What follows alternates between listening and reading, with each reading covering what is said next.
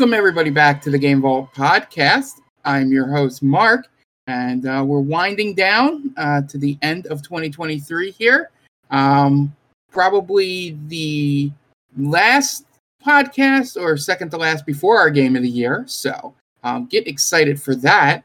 Um, but we have a, a quick one for you today. You know, this is the time of year where, you know, not much news happens and really it's just everybody's away for the holidays. But um, that's why I am joined by just Tom this evening. Um, so Tom, how you doing? Doing well, doing well. It's uh crazy time of the year, but uh we're we're making it through. And Jenny is uh, currently recovering from playing uh, the X Men game that we had to play this week. so she'll she'll pass along her opinions um, next next episode. I will Uh, provide a quote when we go through it, but yeah. um, so uh, let's start off as we always do. Tom, um, what have you been playing? Uh let's see. So I played a bit of Starfield. hmm Um nothing to really grab me. It was like a bunch of gunplay on a ship and then I watched I watched uh, I don't know if you watched Na- Nakey Jakey on YouTube. No, I do not. I watched his video on Bethesda games being outdated, and I was like, man, I don't know if I want to play this anymore. Yeah, But- that's one of the things I I noticed as you know. I, I'm gonna continue playing it. I it may not get as much play as everything else, but yeah, it just seems like they they just kept they keep uh, beating the same horse to death. Yeah, and, and I think that's his way of putting it is probably a good way. My whole thing is that like I felt no connection to these characters, um, and I don't know if that's a very 2023 feeling, and they're still making games from like you know the mid 2010s. 2005. It's you even know. earlier than that. You know, I, I'm just saying like 3. Skyrim and all that. Um, more so, but like where there are characters, but it's like it, it's not as well. They don't do as good of a job as as games that are similar have um, since they last put out a video game. Um, and it's funny that the last game that had really good connections with characters wasn't even created by them. Um, you know, New Vegas is the one that has the good character connection. Four doesn't really have it either, except for the uh, what is it like the robot detective or whatever. Um, Oh, yeah, Valentine. Um, Yep. but Valentine. Yeah, and but yeah, outside of that, you know, so I, that that's probably that's probably a very good like better way of putting it than than how I've been feeling. But yeah, like I said, for some reason they wanted a game to be a certain way, and it, you can tell that some of the things in the development were things that were popular when they started development, and then it's not popular anymore. You know, so Yeah, yeah, I, I agree. It just seems like they started they started and it was and it it was the the thing to do and then they it took so long that it was no longer the thing to do. Yeah, they were probably starting development around the time No Man's Sky was getting, you know, announced and all that. Yeah. Like, and they were like, "Oh no, this is we got to do something like that's doing," and then Yep. never pivot it, you know. Yep. But yeah, um, uh, anything, yeah, I also have been playing which I just realized a few days ago that Forza Motorsport came out this year and I was playing that a bit too to uh you know kind of round out my my game of the year list. Uh uh but I, a lot of people didn't had, haven't liked this game. I don't know why. I mean, I I've enjoyed it pretty pretty much since I loaded it up, but Yeah.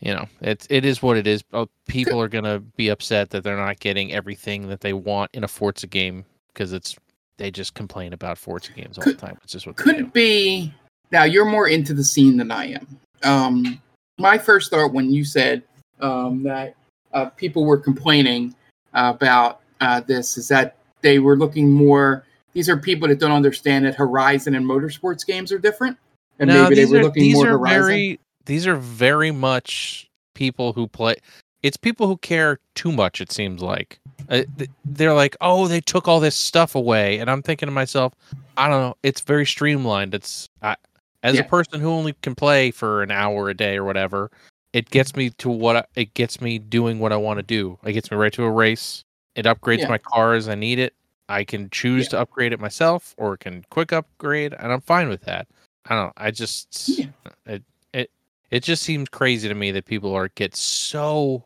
so pissed off about about this game. Yeah, yeah. But- My only thought came from there were two horizons between motorsports releases, and No, just thinking just- that people forgot what motorsport actually was.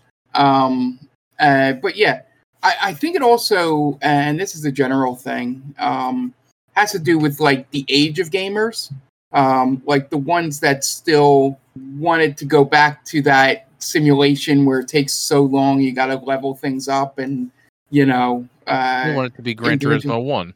yeah they they want it to be like that intense of a simulation and you know the people you know the attention spans of people in 2023 um you know probably aren't as strong as they were back then or or even for you know the world we live in time wise and things being more important um and i i think when what i heard of motorsport motorsport you talking about and the things i've read online the streamlining has improved the game um Yeah, I because mean, it it- makes it makes it more accessible and easier to not fall off of Yeah, like I said, it does not bother me at all. Yeah.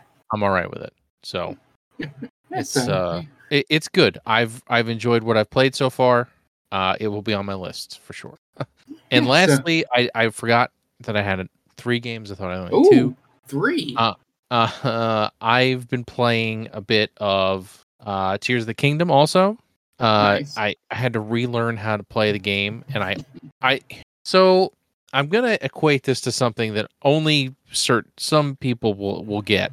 But you know when you walk through your house that you've lived in for 10, 20 years, and you hit the wrong light switch, you know it's the wrong light switch, and you hit it anyway, yeah and then you have to hit the right light light switch right after that. Do you have any idea what I'm talking about? i know what- i know what you're saying because i think i know you, where you're going you, this you all you know what the, where the light switch is. You know you know which one is the right one. and You hit the wrong one anyway. That's how I feel playing this game. I feel Yeah. like I'm always hitting the wrong button. is it is it the ba switch up No, it's the it's the right bumper, left bumper oh okay to get Yes. to get um ultra hand and to shoot your shoot your bow and everything else and and defend. Yeah. I just I don't know what it is about them Hmm. being on the the bumpers and triggers. I just always hit the wrong one. Always. I- I, don't know yeah. why, but like I was playing it for like an hour and I hit the wrong button almost every time. Yeah, I thought you were going to say like what I find when I went back to Super Mario um, RPG um, is you know the switching up of B and A always gets me every time. I know which one I should be hitting, but I always hit the wrong one. But I can see how the triggers because they are they feel much different on the Switch than than the other um, uh, consoles um, in terms of what should do what. Um, and It seems sometimes it just seems backwards. I don't know yeah, how else to describe it. Yeah, and then Like you just got to get used to it. Yeah, the uh, yeah, and as I will give advice to everybody that plays Tears of the Kingdom out there, learn how to parry. you don't understand how important parrying is in this game. Yep. The the for me, a guy that is stuck on the final boss because he needs to learn how to parry.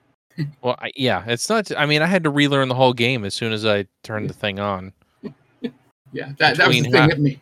Yeah, how to block, how to do, how to do everything. It was just like, man, I playing a Zelda game and having to go back to it is brutal.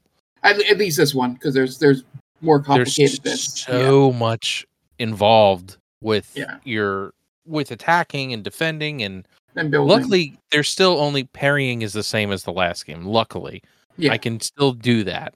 I because you had to do it to beat the final boss of the first game too. Tech, I mean, Yeah. that's what they wanted you to do. yeah, I don't that, know if- yeah. I don't know if you had to go through that for that game too. I, I, I did the shield parrying, like with the um. I remember, in like they shoot. Don't they shoot the like? They shoot the laser, yeah, and you have yeah, to and you parry gotta the laser. parry it. Yeah, I can do that. But this, this is a You have- different type of parrying. Is it the dodge parrying you're talking about? yeah, the jumping have. back or jumping side by Yeah. side to side. Yeah, that's what you have to do in the final fight. Yeah. Um, is that stuff and timing that is rough uh, for me at least. But yeah, yeah, it's uh, it's an interesting game. I, I'm I haven't gone back to beat Ganon yet um, to see the ending. I might YouTube the ending before Game of the Year, but um, just so I can have a full opinion on it. But literally, it's just the final boss I have to fight. I got through his first two phases, and I think there's two more after that. just just that's my Zelda knowledge of going after the three phases. There's going to be something because that's what they've done for the last four Zeldas. Is it Uh, four? I thought it was three. Um, what do you mean? It's the last two um, have had a second boss after the main boss. Um, Oh, right, right, right. You're right. yeah. which I, I don't. I don't know Skyward Sword, so let's just not include Skyward Sword. but um, yeah, I believe you know that, that's a thing they've done when they've had you know Ganondorf be involved or Demise or whatever. But yeah, so I'm sure there's another fight after this fight that I'm stuck in. But yeah, Yeah, I imagine it's not nearly as hard though. I feel like uh I feel like if you go in knowing how to parry, you'll get through that first phase, the first fight, easy. And then just like um Breath of the Wild, the second fight was much easier for me. well yeah, because you don't have to parry anything. Yeah, you just have to shoot the light arrows. But um yeah, so I'm going to talk about a lot more of that game. Um, game of the year time. That's for sure. Um, so you just three? Or do you remember any other games? Nope, that's it. That was it. So um, I've only played two games and exclusively one game um, for the two weeks between the episodes here. Um, I started and finished Alan Wake 2 um, between recordings. Um, and all that did was throw another monkey wrench into what Mhm. now is my top seven that can be interchangeable depending on my feelings that day. Um, but I jokingly say there's there's a there's a legitimate top three that I you'll get revealed to you um, i- in a later podcast or video. Uh, but yeah, it it's just ridiculous that there's seven games that I could make an argument for being my favorite game of the year. Um, I mean, that's a good thing. yeah, It's been a long time since we've had Yeah, something like that. it's really ridiculous. So if it, it, I got to remember to myself that if something finishes seventh, I'm not giving it the shaft because it just means it's the least favorite of my favorite games. like it's not one that I had to put there because I didn't have enough games. Um, yeah, that's what that's what uh, Resident Evil Four is for. Damn. uh, so anyway, so Alan Wake Two, um, the game is it's friggin' amazing. Um, you'll get a lot more out of it. You're not required to. You'll get a lot more out of it if you've played through at least Alan Wake and Control, um, because you'll get you'll know some of the like hints of things and sort of like get a little bit of the narrative um, when you're reading through the notes and all. That's all it does. The story of the game itself does not require you to have played either of those games because they explain all the terms and and things pretty well in this game because you're playing through a saga who basically doesn't know anything. So How much control stuff is in this game? A lot. um You don't the have only to the, only the only slight anything. the only not slight spoiler, but the the not a big spoiler. But the only slight spoiler I'll give is that the FBC is mentioned in the game a good bunch. The Federal Well, Bureau of Control. That's not a spoiler. They, I mean, if it's in the same universe, you would expect them to be Yeah. in the game. but it's a lot more than obviously maybe they didn't have the idea of the FBC for Alan Wake One, but um, you know they're mentioned a lot in there, um, and yeah, it's it's pretty obvious. Um, one of the DLCs is going to take place at a you know a thing that's exclusively an FBC thing mentioned in the in the in the game. Um, so yeah, that, but you don't need to know about them um, to understand what they are and what they do in this game because that's they good. they explain it. Um, but like you know, to get some of the deep knowledge of names that are in the books um, or the, the the files you find or the little video clips and stuff, you'll get a lot more out of it if you know those people. Mhm. Um, but it's not necessary. Um, the combat is still the weird combat where you have to break the darkness shield with the light. I recommend if you do not care about combat, um, just play it on story mode because the story is a hundred times better than the combat. Um, and Yeah. not and not struggling with combat um, doesn't take away from the story. Like, like it's not one of those things that you know fighting the combat, winning the big battle makes it the story better. It really doesn't. Um, sometimes I've ran most of the time in story mode, um, away from like the little battles. I'm like, ah, dang, I don't, I don't need to do this. Um, but I mean, uh, the Alan Wake was never about combat. It was all about just I- getting through the story. Because I don't in the first game you don't even have a weapon. You just have the um, flashlight, right? I believe so. Maybe a pistol think- or something like that. I think towards the end you get a gun, but I, I like a flare most- gun or something. Yeah. yeah for for the most part, I'm pretty sure you're just using a, uh, Yeah. a flashlight. Yeah. Essentially, um, the the combat is better than Alan Wake One, um, uh, but it's it's not like there are so many new things in this. Um, all the little side puzzles and hunts for things and stashes and um, a lot of the locations are great. Remedy has some of the best writers on the planet um, in terms of getting comedy. It's very hard to write comedy in video games. Um, I've had two games this year that did a really good job at it in Hi-Fi Rush and, and Alan Wake 2. Um, and yeah, so the the story overall is great. Performances are fantastic. Um, it is it is so weird seeing Sam Lake's face and an, and then Max Payne's voice come out of it as a character that is not Max Payne, and it is just it's just like a mind fuck for those of us that played the out the uh, Max Payne games, the first two. I was, gonna, Um, he's, I was gonna say he's only the first the the voice and face from the first two games. right? Yeah, yeah. And he does uh, at one point, um, not a spoiler, but at one point, uh, the character does the out the Max Payne face, um, like the real squinty face thing, and it's real good. Um, and there's a moment that is my moment of the year. I'm not going to spoil it here. It'll be in our Game of the Year podcast when we spoil everything. But there's a moment that happens, a chapter in this game, and everybody that's played it knows what I'm talking about. Is my moment of the year um, in games, and uh, we'll talk about it then. But yeah, this yeah, this is a high end of my list.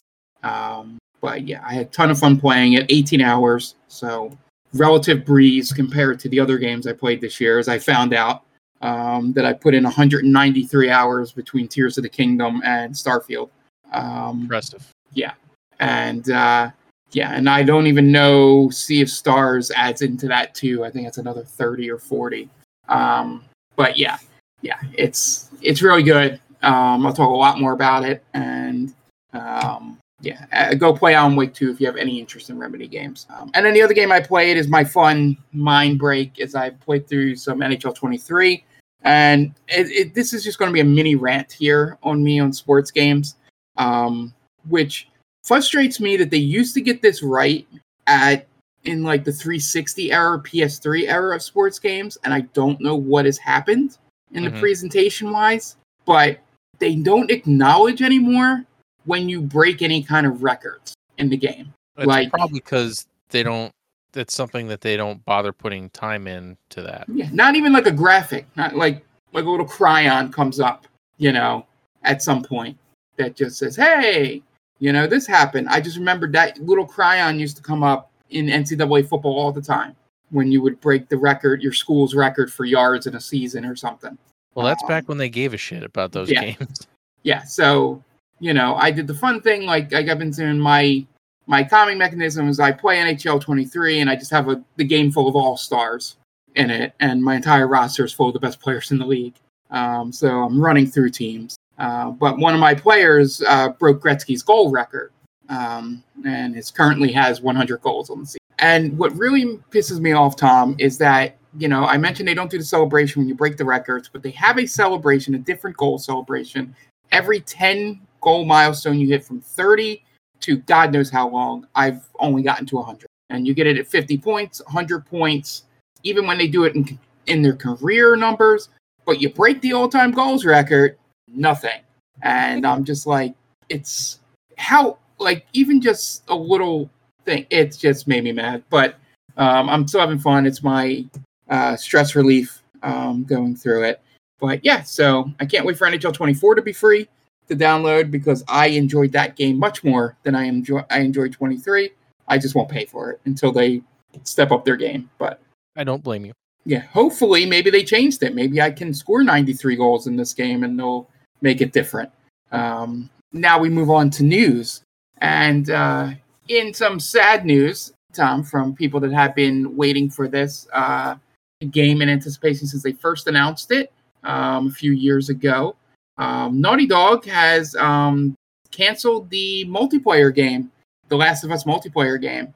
um, and there'll be more of a focus on their single player games going forward.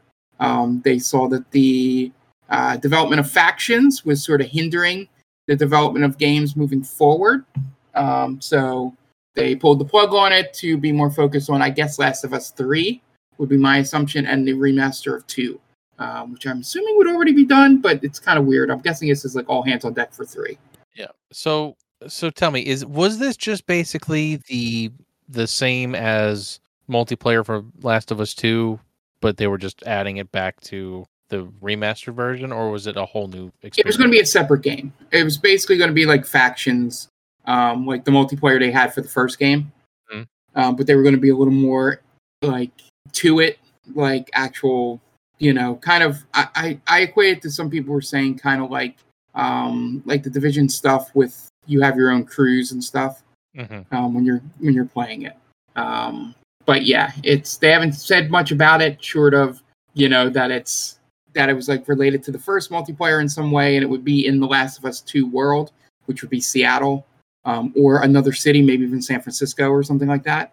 Um, but yeah, essentially, uh, everybody was we were all excited about it because it would be something to hold us over till three, um, and it just they just couldn't, you know, get it together um, because they've always been a single player studio. So Yep, they definitely do not excel in multiplayer. no, no. So probably good news, bad news. Bad news that it's not coming out. Good news meaning you know they're not going to be splitting focus for the for the next single player game.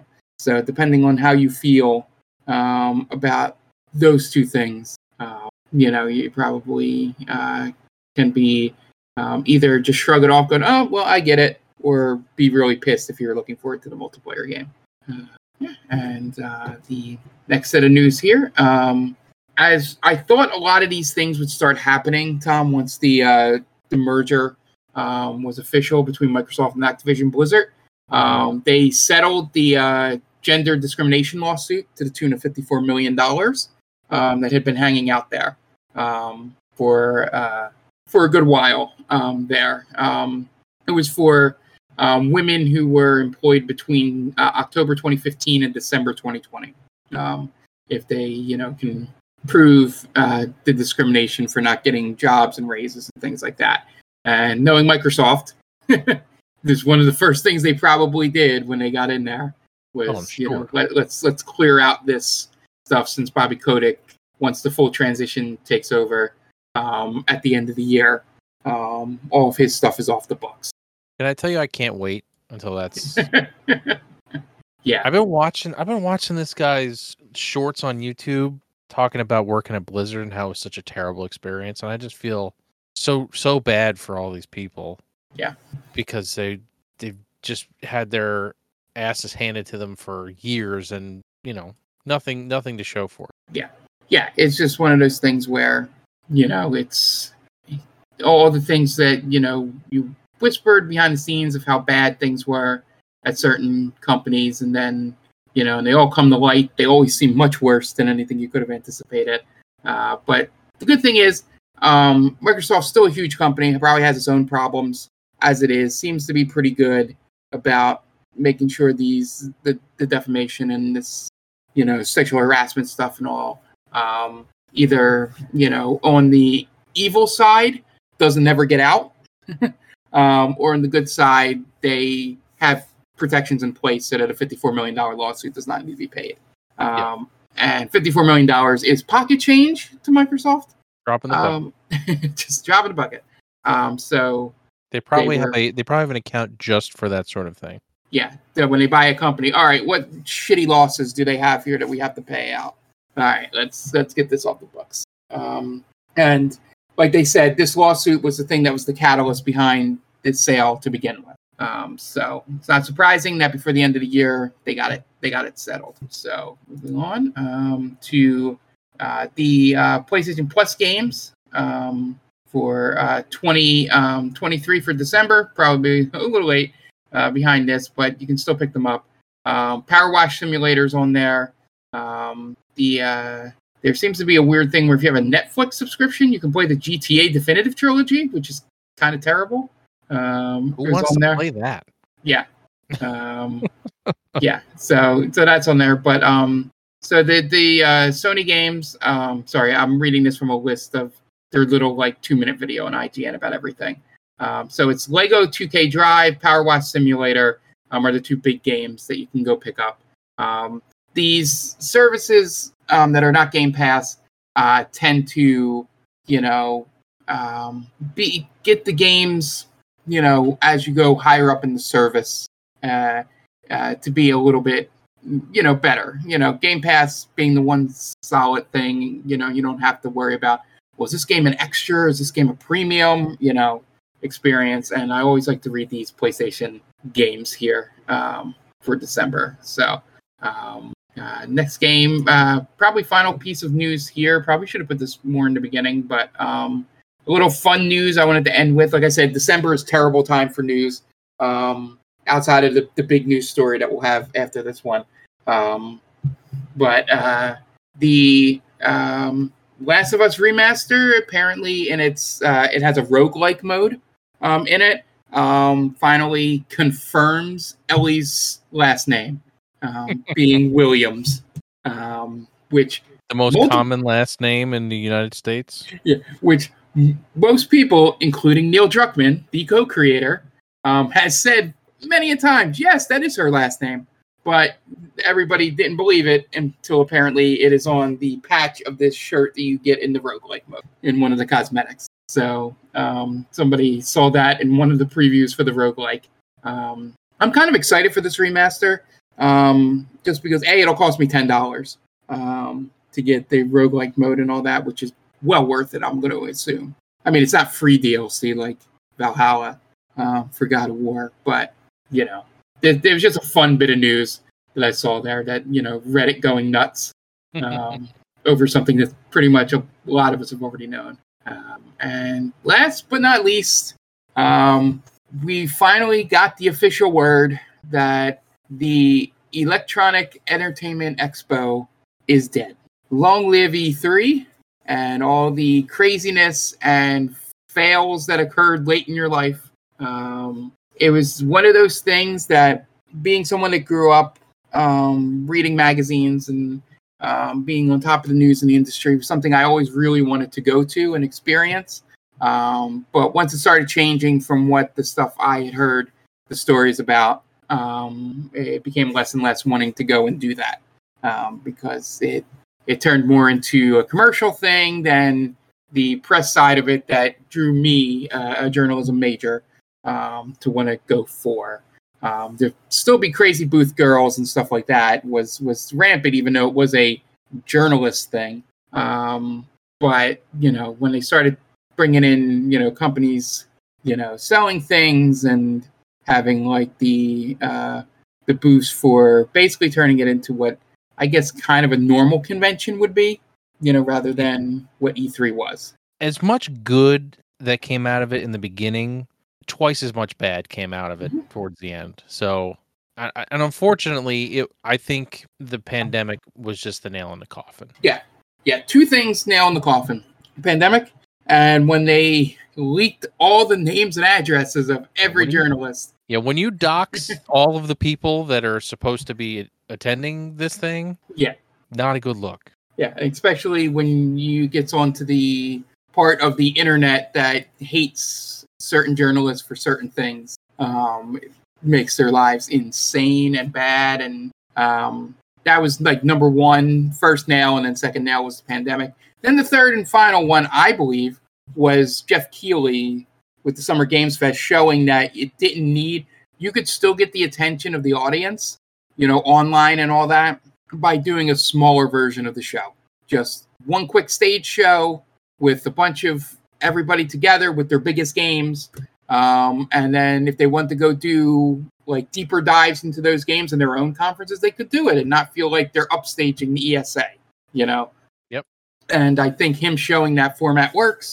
Um, and then the other companies realizing that the Nintendo Direct system works, where they don't actually have to have a presence in LA and still get their points across in advertising stuff. Kind of, kind of killed it because you know the developers and all still go to GDC to like if they got a network and stuff like that.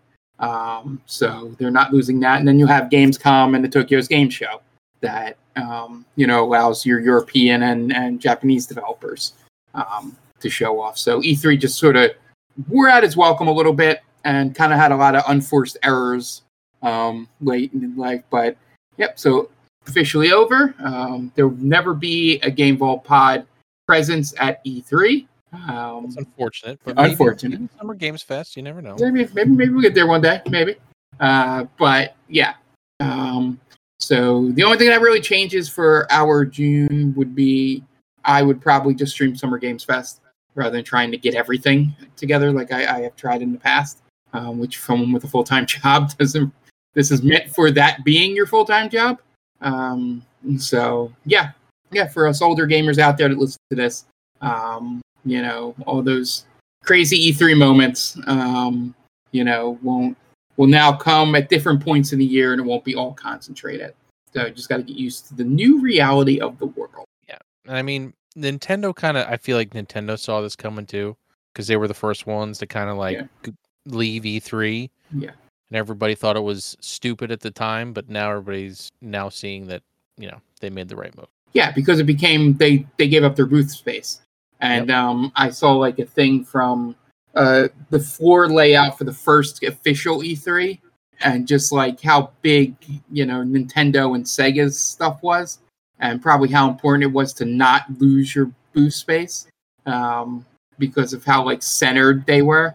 So Mhm. them leaving and leaving probably one of the more prominent locations um, was probably the first sign that we didn't notice along the way that the, the conference was n- not being viewed the same. Uh, but yeah, so um, at least we still get Summers Games Fest, which is you know a more commercialized version of it um, than especially you know when uh, you know it's a lot more commercials in it than than just straight up trailers and things like that. Um, but anyway, that leads us right into our main topic, Tom. Yes. Speaking speaking of Geoff Keighley, um, I thought we'd run down the Game Awards winners. Um, and thank you everybody that did join me um, when I live streamed the Game Awards. It was pretty funny um, to be on there. There's a whole segment, and I apologize for when the video goes up on YouTube or if you're watching the highlighted VODs on our Twitch channel. For some reason, the uh, stream is muted from the last 15 seconds of the Dragon Ball trailer all the way through the um, Behavior Supergiant uh, trailer for their the forging of Ron Stone or something, whatever that game's called. Um, so the world missed the uh, Roxy alarm that was that was that was uh, started once Behavior popped on the screen. Um, because it is all silent, you just see my mouth going Roxy in the chat. The chat goes and, nuts. and, and the chat goes nuts for it immediately. So um, lost the time um, because I could not have the chat on the screen because it, we only could put official game awards logos um, up there. So um, maybe I could have got away with it because we're not that huge of a streamer and nobody would have probably found out. Um, but yeah, so thank you guys for being there. But we just want to uh, have our opinions. I know Tom um, was there in the chat, but maybe had to um, some opinions on certain things. Uh, so um, we'll just run through um, real quick uh, the the Player's Voice Award. Um, surprisingly, uh, not so surprisingly, was Baldur's Gate three, which I feel was very much the people's game this year. Um, I was surprised I said it on the podcast that um, I was hoping it was going to be Genshin Impact because those people are so online that they could rig this voting. Um, but Baldur's Gate does win because that that is very much um, what every well the fans are talking about. Uh, best adaptation, um, like from game to movie, was pretty easy. It was The Last of Us ran laps around the other four games. Um, No pun there. intended here. Yeah, no pun intended. Especially with one of them being Gran Turismo and Twisted Metal. um, Super Mario Brothers and Castlevania are probably the two closest, I would say, because a lot of people like that Castlevania um, anime. And Super Mario Brothers movie was pretty decent. It was a kids movie, you know. Yep. Um, oh, and then there's a little a little um, game that won most anticipated called Final Fantasy VII Rebirth. We can move on. Um, I mean, how that couldn't win, I have no idea. Uh, I mean, it's The only other one on that list that had a shot was the one I was jokingly rooting for when it came up was Hades 2 because the rest of them I don't feel have the other ones were like a Dragon Infinite Wealth, Star Wars Outlaws and Tekken 8. Tekken Yeah, I mean- might have the fan base, maybe. I- Uh, but- people have been waiting for this trilogy for Final Fantasy VII for Yeah. 20 years, pretty much since they showed that E3 demo. Yeah. they've been clamoring for it. So I, I don't know. I don't know how any. I don't know why they bothered having this category. Well, I think they do it every year, so I know, but they should have just been like, yeah, it's Final Fantasy VII. Oh, uh, let's move on. yeah. Yeah, and then the next four awards, which we have no opinions on because we are not esports people No, in terms of watching them. So, esports team, just to read them aloud to have them on the record. Uh, JD Gaming won that. Valorant won Esports Game of the Year.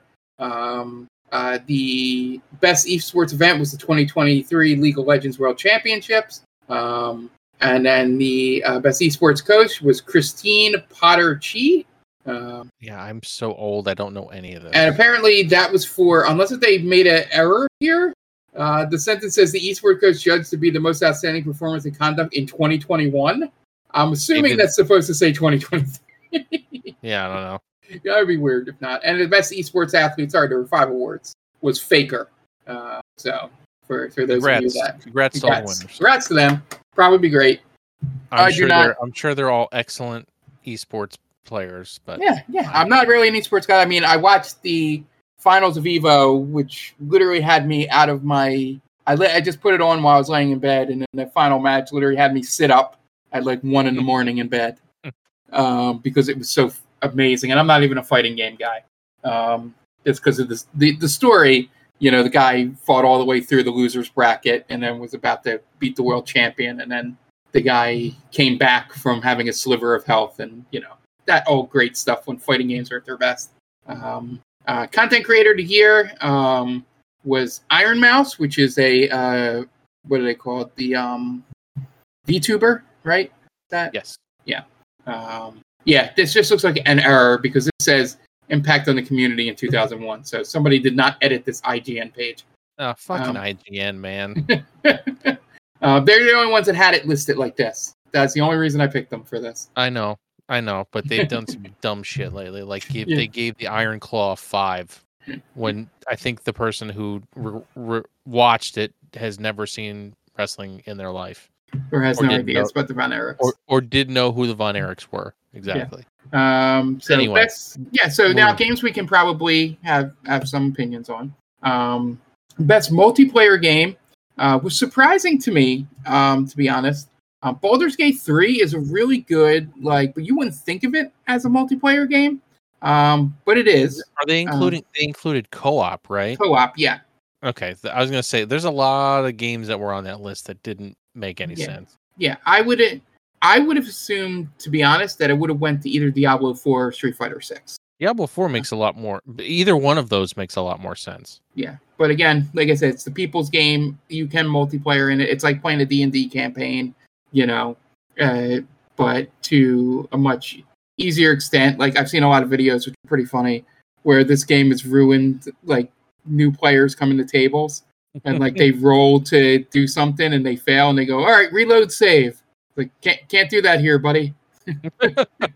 You get one roll, my friend. That's it. Run roll.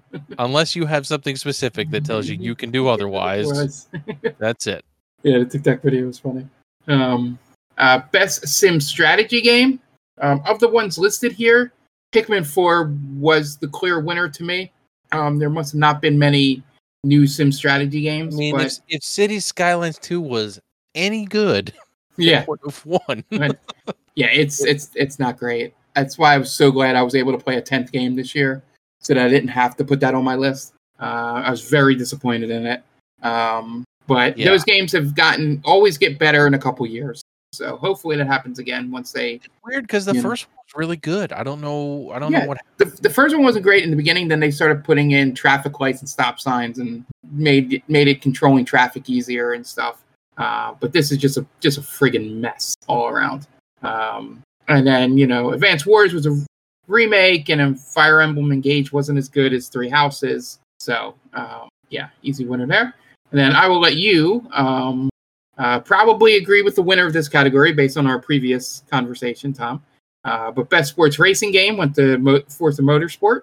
I I think deserved. I mean, the Hot Wheels games are great too. I mean, But- I was I was chanting for the Hot Wheels game. on the Hot Wheels, the Hot Wheels games are really good, which you found out recently. yeah, which is why I was chanting on. Um, but yeah, the Forza games are just Yeah. they're just they're just really good. Yeah. I've never had a bad experience. But I'll just put it that way. yeah, FC twenty four is really good, but for some It's reason the same as last year.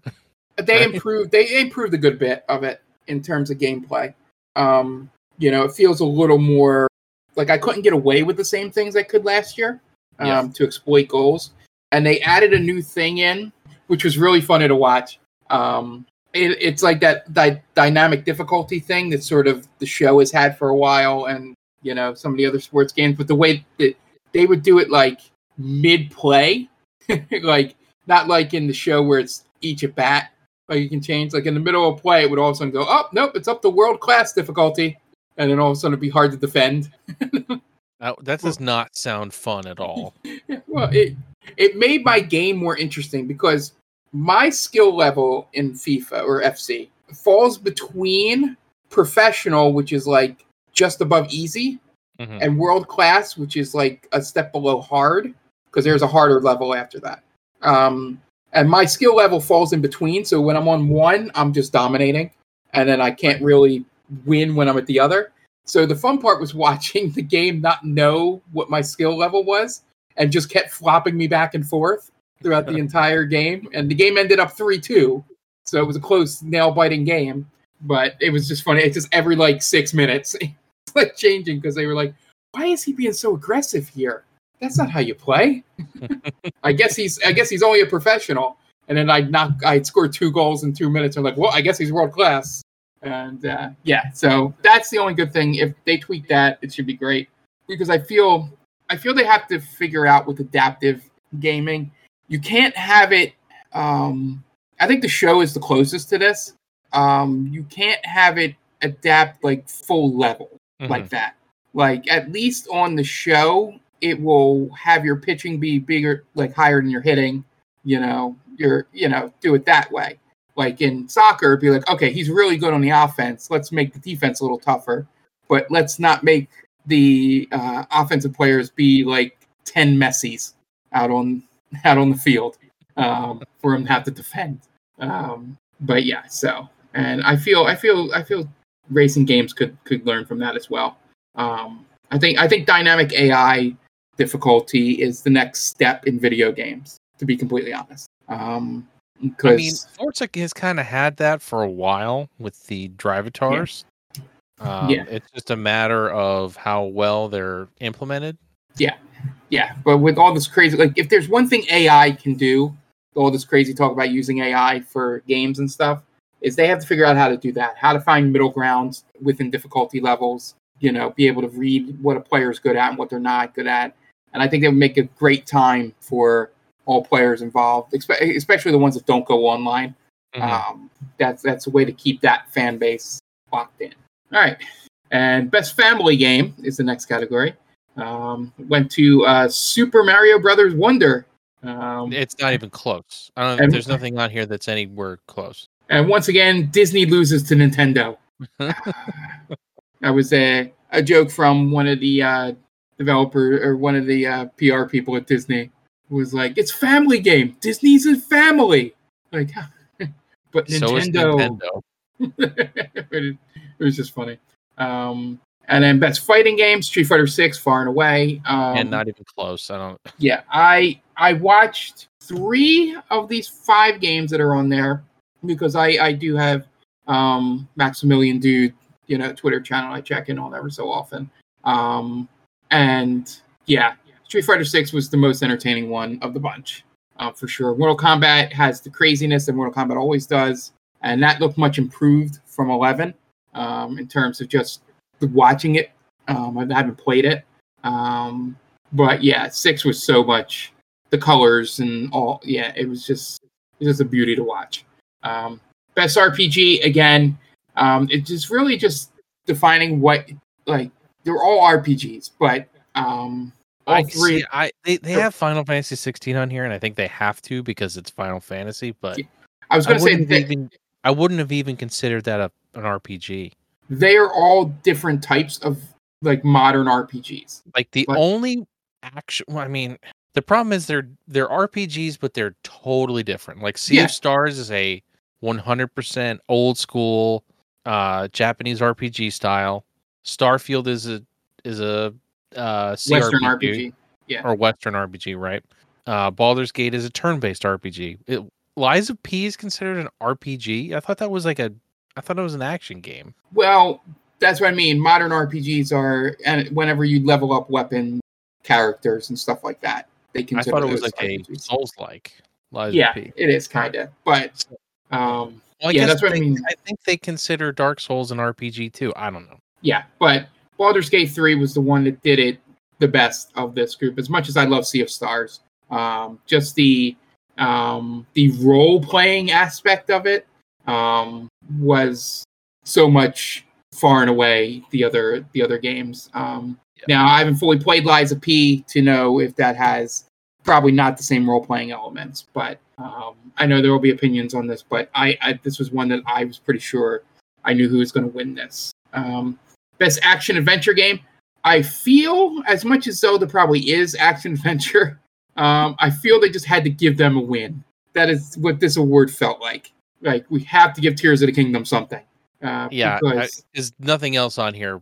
I don't. Well, I don't. I haven't played Spider-Man 2, and we'll talk about that on our year-end Yeah. review. Yeah, and Um, Alan Wake yeah. 2 is really good. You know, Resident Evil 4 is probably more action and adventure. I haven't played Jedi Survivor, but it was just like, hey, let's put in this category. Tears of Kingdom was great.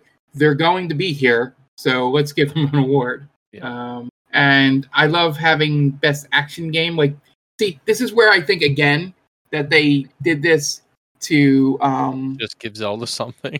because they made best action game because then they put Armored Core 6 in that category. That's a, Um, that, I I would have said Hi-Fi Rush won that personally. Yeah, but I'm just saying, like, of the popular things, like they were like, you know, people aren't going to believe the Tears of the Kingdom was a better Yeah. action game than Armored Core Six. But yeah, yeah, I mean, those are the two clear winner uh, on here, from my opinion. Again, I haven't played much of the other three, but um, yeah, yeah, Armored Core Six. I know a lot of people that are that really love that game, and I really love Hi-Fi Rush. Um, um, uh, innovation and accessibility um, went to Forza Motorsport. Um, I think uh, this game came out a little too late for um, the. I don't even know if this would count as accessibility, uh, but I don't know if you've seen the arachnophobia mode in Lethal League. I have not, but Or- or I'm Lethal- not interested. It's basically just the word spider walking around, oh, nice. like the literal Oh. letters that spell out spider walking around as the spider. Um, unlike Grounded's uh, arachnophobia mode, which is scarier than an actual spider, because it's just two giant orbs with eyes. Yeah, that's uh Yeah. I'm Uh, VR AR game, um, Resident Evil Village. I guess it's the funny part is I think three of these five were like ex- like meant for VR, and Resident Evil Village was just the VR version of a non VR game. well, GT7 wasn't really a V- Well, that, yeah, I was talking more. It was Humanity Horizon. the other three were designed for VR and they got beat Yeah. by a Yeah. a uh a just oh yeah we're gonna slap this on and call it done. Yeah, and uh, exactly. We I, we don't play much VR games, so I downloaded two games for my Oculus Quest Two and nothing else. It's Beat Saber and Super Hot, and that's that's all I played on there. Um, and then best community support. Didn't really, I don't really dig into communities, so I would have no opinion on this. The only thing that would have been funny is Destiny Two won, since they fired their entire community department or laid them off, I should say. Yeah, Um, that was what I was hoping was going to win. yeah. Uh, that would have been that would have been the sneaky way to talk about the layoffs on the broadcast. Um, best mobile game that was Honkai Star Rail was you know no no second thought about that. Um, uh, debut indie game. Um, I haven't played Cocoon, but I saw a lot of people talking about Cocoon, so um, we'll say uh, that and Dredge were the two that I've heard the most of. Um, I've only played Viewfinder, the demo for it, and I thought that was amazing. But you know. And then best indie game, Sea of Stars, far and away.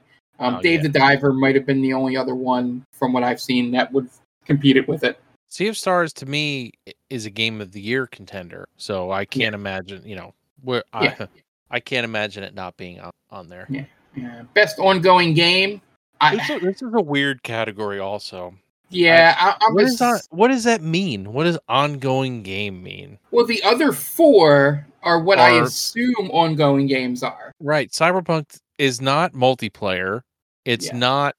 It's just, just. I feel like They- uh, Cyberpunk paid. They want to give them an award, because they changed the the thing is awarded to the game for outstanding development of ongoing content that evolves the player experience over time, which is just them putting out 1.0, 1.5, 2.0.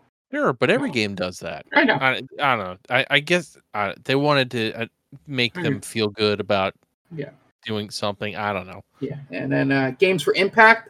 Um, Tchia won. Um, I got I I love Goodbye Volcano High, um, and and the themes it had in it.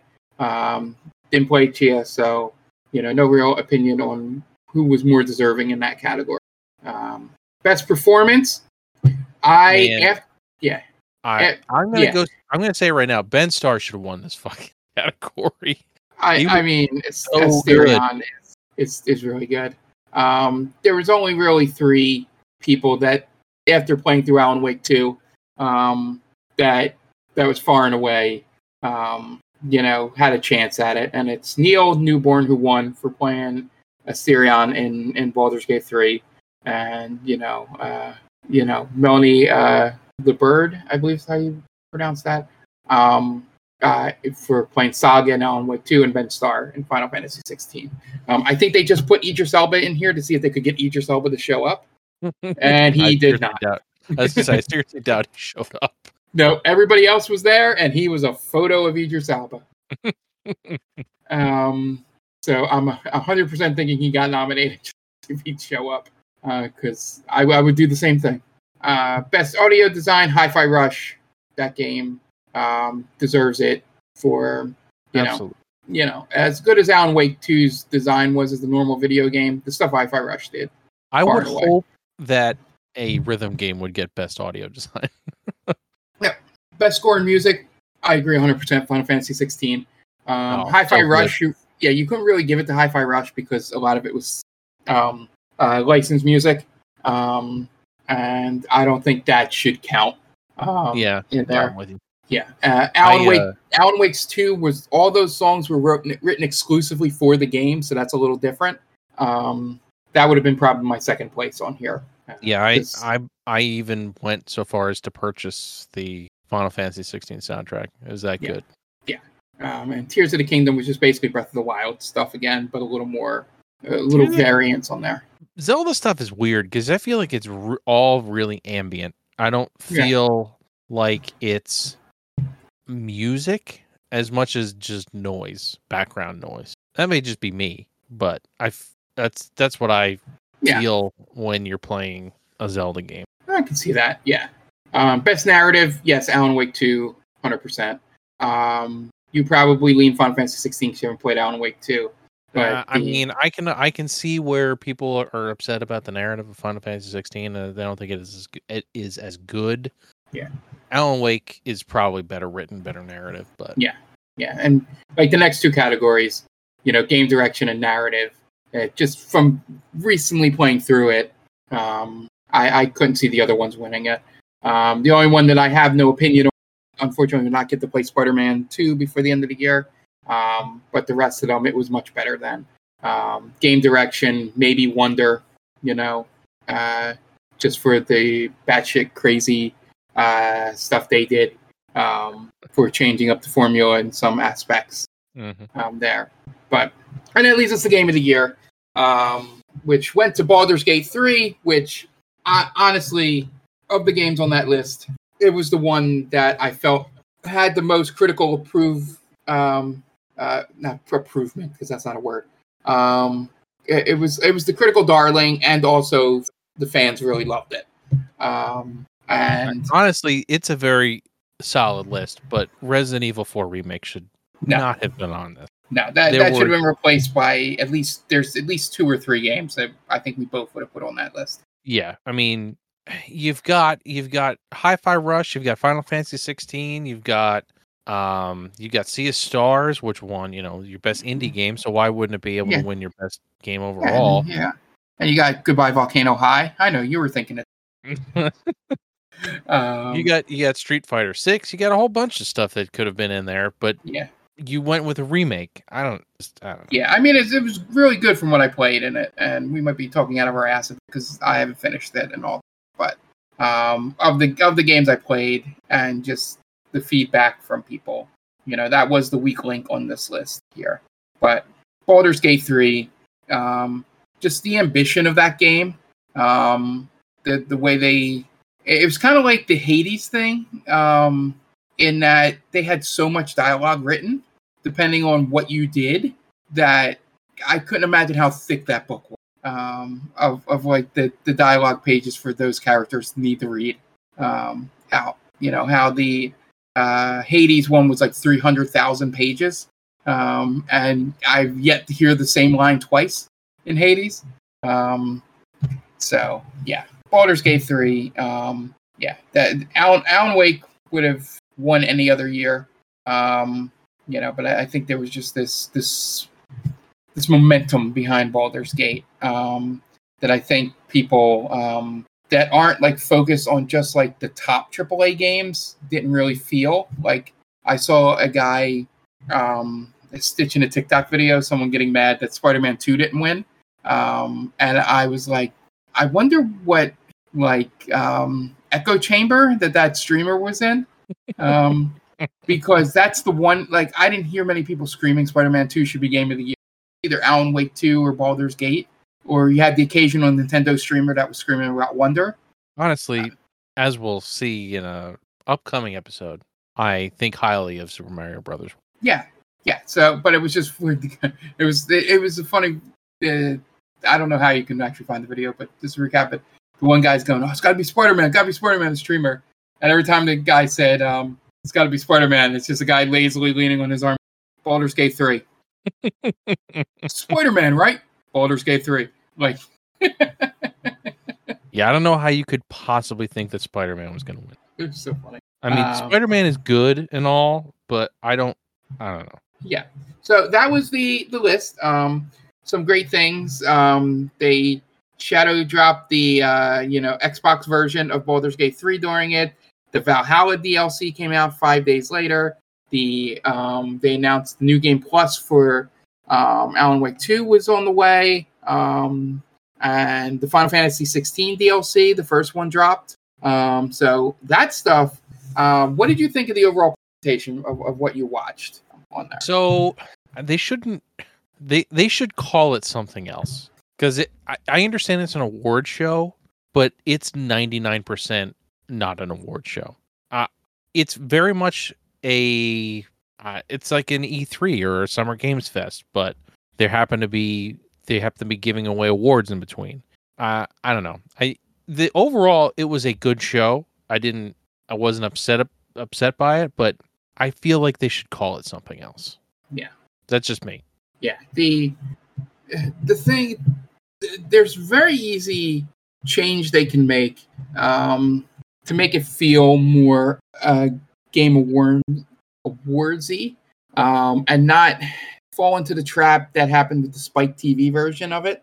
Um, is just have a lot of these awards have the people actually go up and give speeches. You know, like well, yeah, a lot of them they just were like, the winner is this person, the winner is this, yeah. but it's yeah, hard. Like, it's hard to do that with video games because so many people work on them. It's not like music or a movie where you know there's yeah. one person who could 100% you know go up there and give a speech? Yeah like i would have a couple of the categories that i think did not have speeches was i would like to have seen i don't think best indie game did. I don't think nope. the sea of stars guys got to go up there. I would like to have seen that the um the innovation accessibility should have gotten some prominence um on the main show.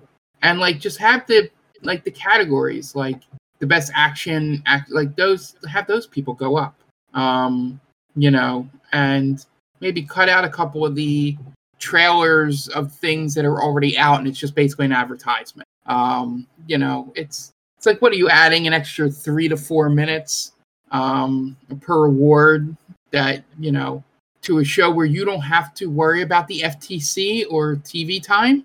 You know, Yep. you're not Yeah, beholden to a time slot. Yeah, but people are paying for that.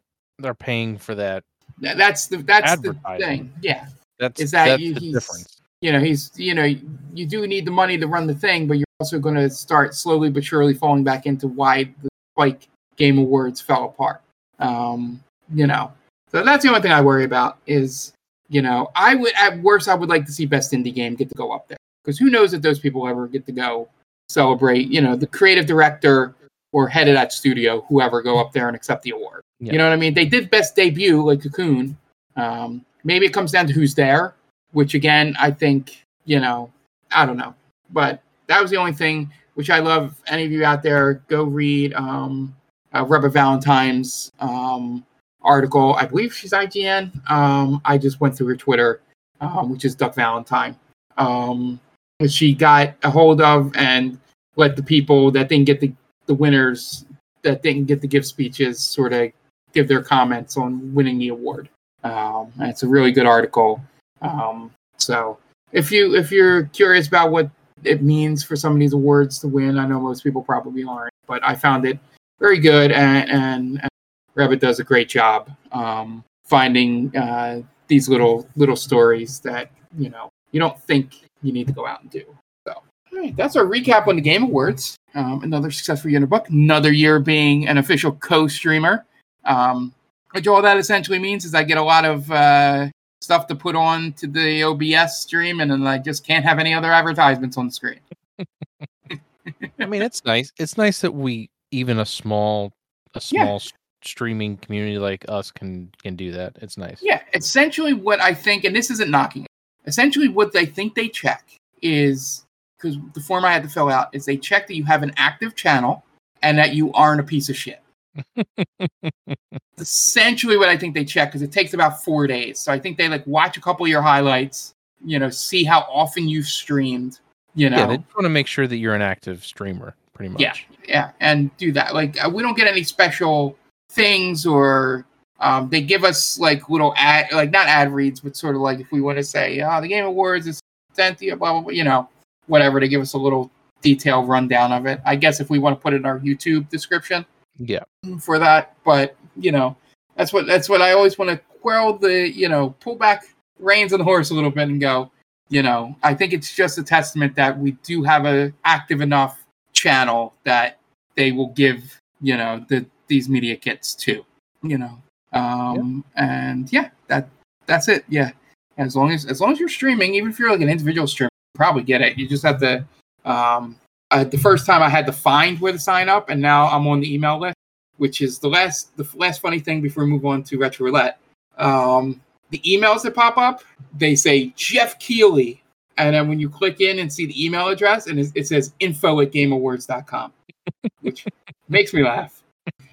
That they could have just put game awards like but i guess they want you know you to not think it was like an advertisement Well, they need that. They need that name recognition, obviously. yeah yeah i'm assuming it's more so falls in the category of they they don't want you to think it's just an ad or or, or that's a way for it not to get caught in spam filter by having a person's name on there but it was just funny it made me laugh i was like Geoff Keighley i'm like i know this isn't like really Geoff Keighley sending it out but i wonder if Geoff Keighley at the game Awards awards.com uh, you know like his like you know like people at companies have those big name, but they never check that email box if you send anything back to them um, but yeah, it was pretty funny. All right. Moving on to a retro roulette game to something that is not pretty funny. Um, It's not funny at all, yeah, really. Tom, why don't you uh, introduce our game for this week? So for this week, we played. Uh, what what is the the tagline for for X Men? I forget. I think it's the Hang. Uncanny X Men. Let me just double check because I don't want to be wrong. That's right. All right. So this week we played the Uncanny X Men for Nintendo Entertainment. And Yes, what a did, Tom. game! What a game it was. I will say, I'll go into my thoughts first. Um, Yes, I want to hear what you have they'll, to they'll say. they'll probably be the longest um, since we got a lot of your thoughts um, on the stream.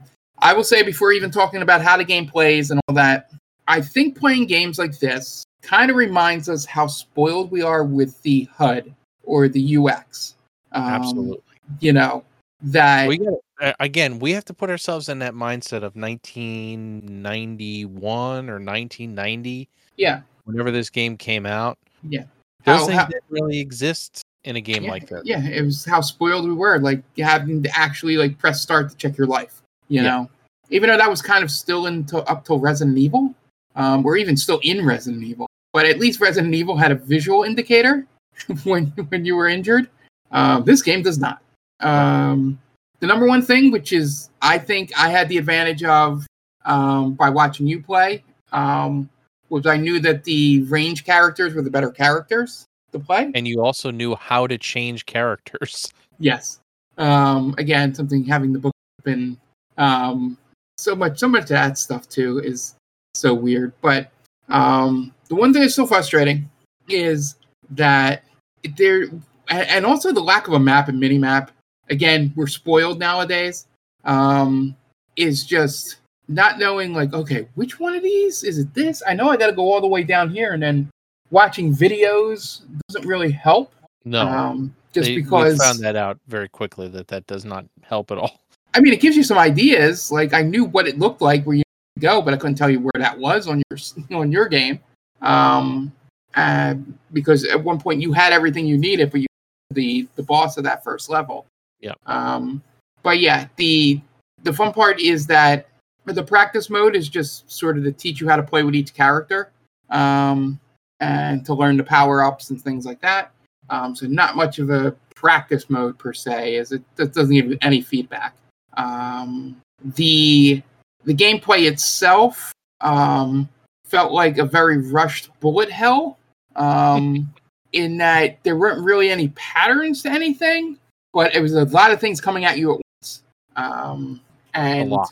A Yeah, a lot lot. of things. and yeah, it just it just really felt like um, they had an idea for this game and just either were too ambitious um, for the time and couldn't figure out how to do it on the NES, and then just had to put something out. Um, so they just made it for things that kind of look like the characters on what you can do in an 8-bit, um, having four levels, and then secret fifth level, which you only unlock um, after you uh, beat the other four, and also you couldn't actually get to if you had the American version of the game because you have to put you have to put in a special code. Well, we know the code now, uh, but you had to put in a code, and that code is like listed in the book or something, Okay. um, and it's wrong in the book. of course it's- it is. it's it's like it's missing one of the buttons. Um, it says like plus B select start or something in that realm, and Mhm. you're supposed to push something for B, but for some reason it didn't print. Um, so wild late not 80s, early 90s stuff going on here. Um, I had zero fun with it. Um, there wasn't even like a good um, X Men hook to it because none of the you only had two types of characters. You had range characters and physical characters, and while the other Sometimes ones Sometimes your physical characters sucked, like Yeah. real bad. Yeah, they all had different things they were supposed to do good, but it's really hard to tell. And yeah, it, it was really really bad. Um, So one thing I'll say is that it is cool that they had different powers. That was the one cool thing. Nightcrawler can walk through walls. Awesome. Yeah. But he sucked at everything else. He was super weak. He got hit twice and he was dead. Uh, Yeah. It was cool that you know you had Iceman and uh, Cyclops that had ranged attacks. Um, it was uh, there were and and some some characters were way stronger, like um, Colossus. Colossus was way stronger than everybody else, which was who I ended up using the most because he had the most hit points and could take the most damage. Yeah.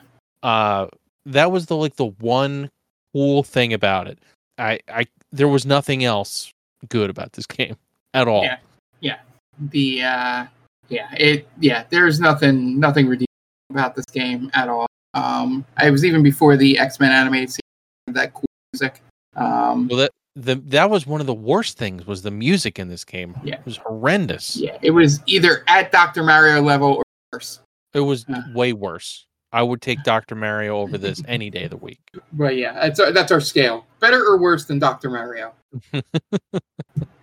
It's so yeah, worse. that's that's my thoughts on it. It's a frustrating game that, admittedly, I played probably just as long as you did, um, and had no desire to go back no. and play I mean- anymore. so there was nothing there was nothing uh, all right so i'm gonna give jen's quote real Yep. quick she said f with like 12 f's this this game yeah, that was her quote yeah, and tell them what the uh, what the what the walkthrough said yeah. Uh, it, it, it was uh, it was something the equivalent of this game is bad. It's just really bad.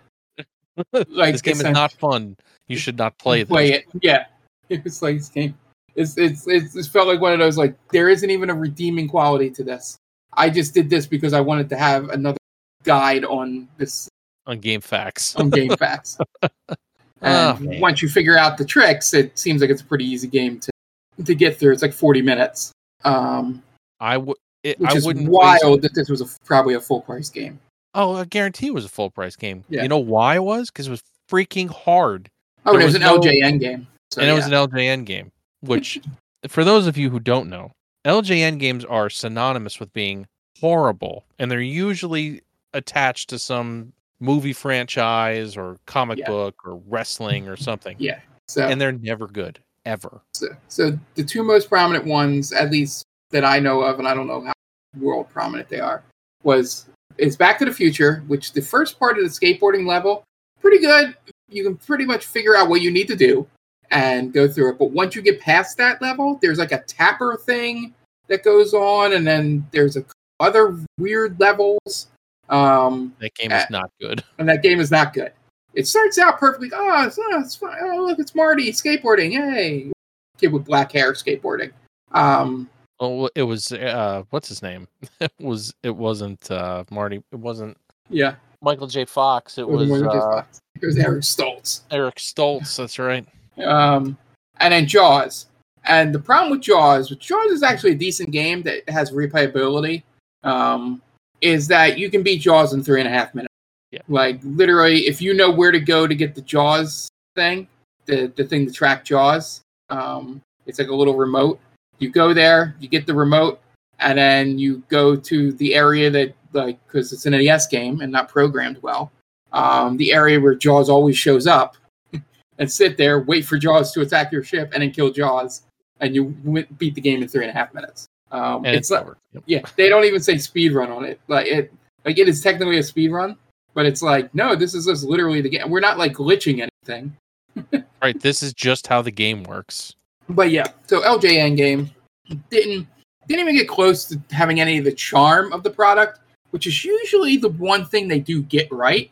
Um, for all the good LJN games, it's always you know you get you know a couple uh, charming things in it, but overall the game's terrible.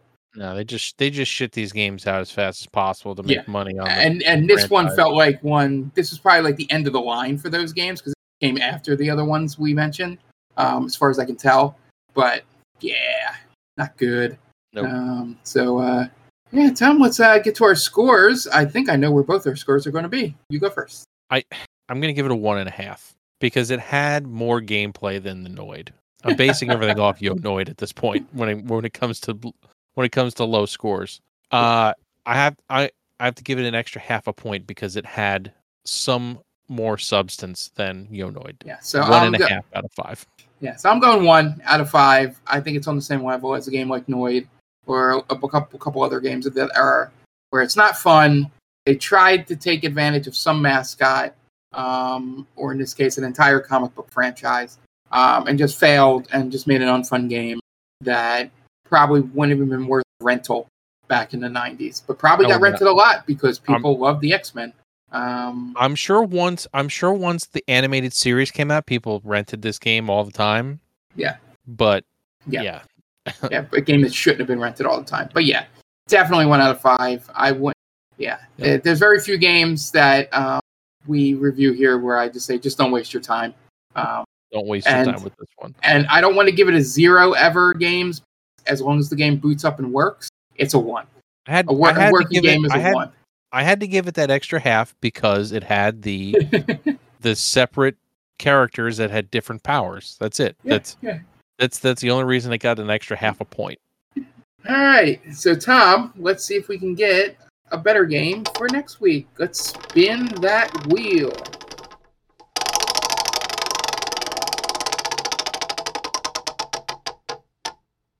And, Tom, I'm going to guess that this game was probably a favorite of your household um, if it was something you owned. Um, let us know what game you got for this week.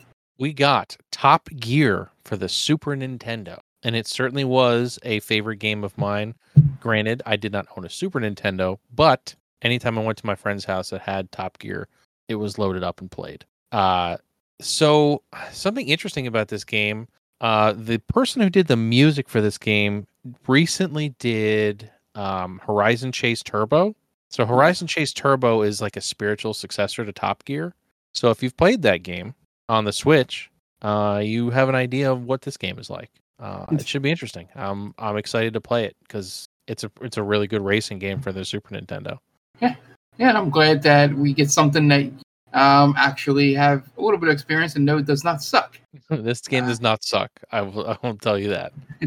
Um, all right, so that'll do it uh, for this week. Um, thank you all for listening. Um, we will be back on Monday with our normal stream um, of Top Gear. Um, and then I will be back, um, say, Friday. Yeah, this week's pretty booked um, for uh, podcast recording slash family reasons. But Friday, I, I was thinking of doing, you know, a stream anyway, so I might as well do the uh, Super Mario RPG stream then.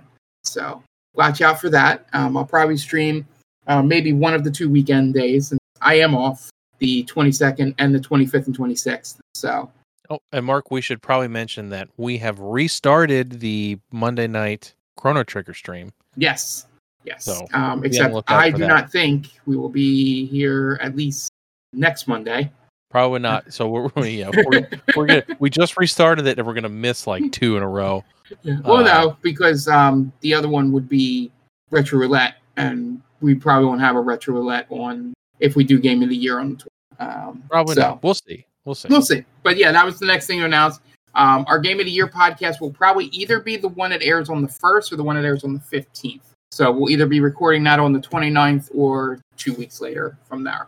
Um, it'll just be a matter of holidays. If, if um, because I want all three people, Tom, you know, and Jen on for that. So stay tuned to the Twitter um, to see whether next week's episode is a um, special episode or if it's a normal one. But either way, we hope to see you guys this evening uh, for Top Gear for the Super Nintendo. And uh, for Tom, I'm Mark. See you next time. Bye.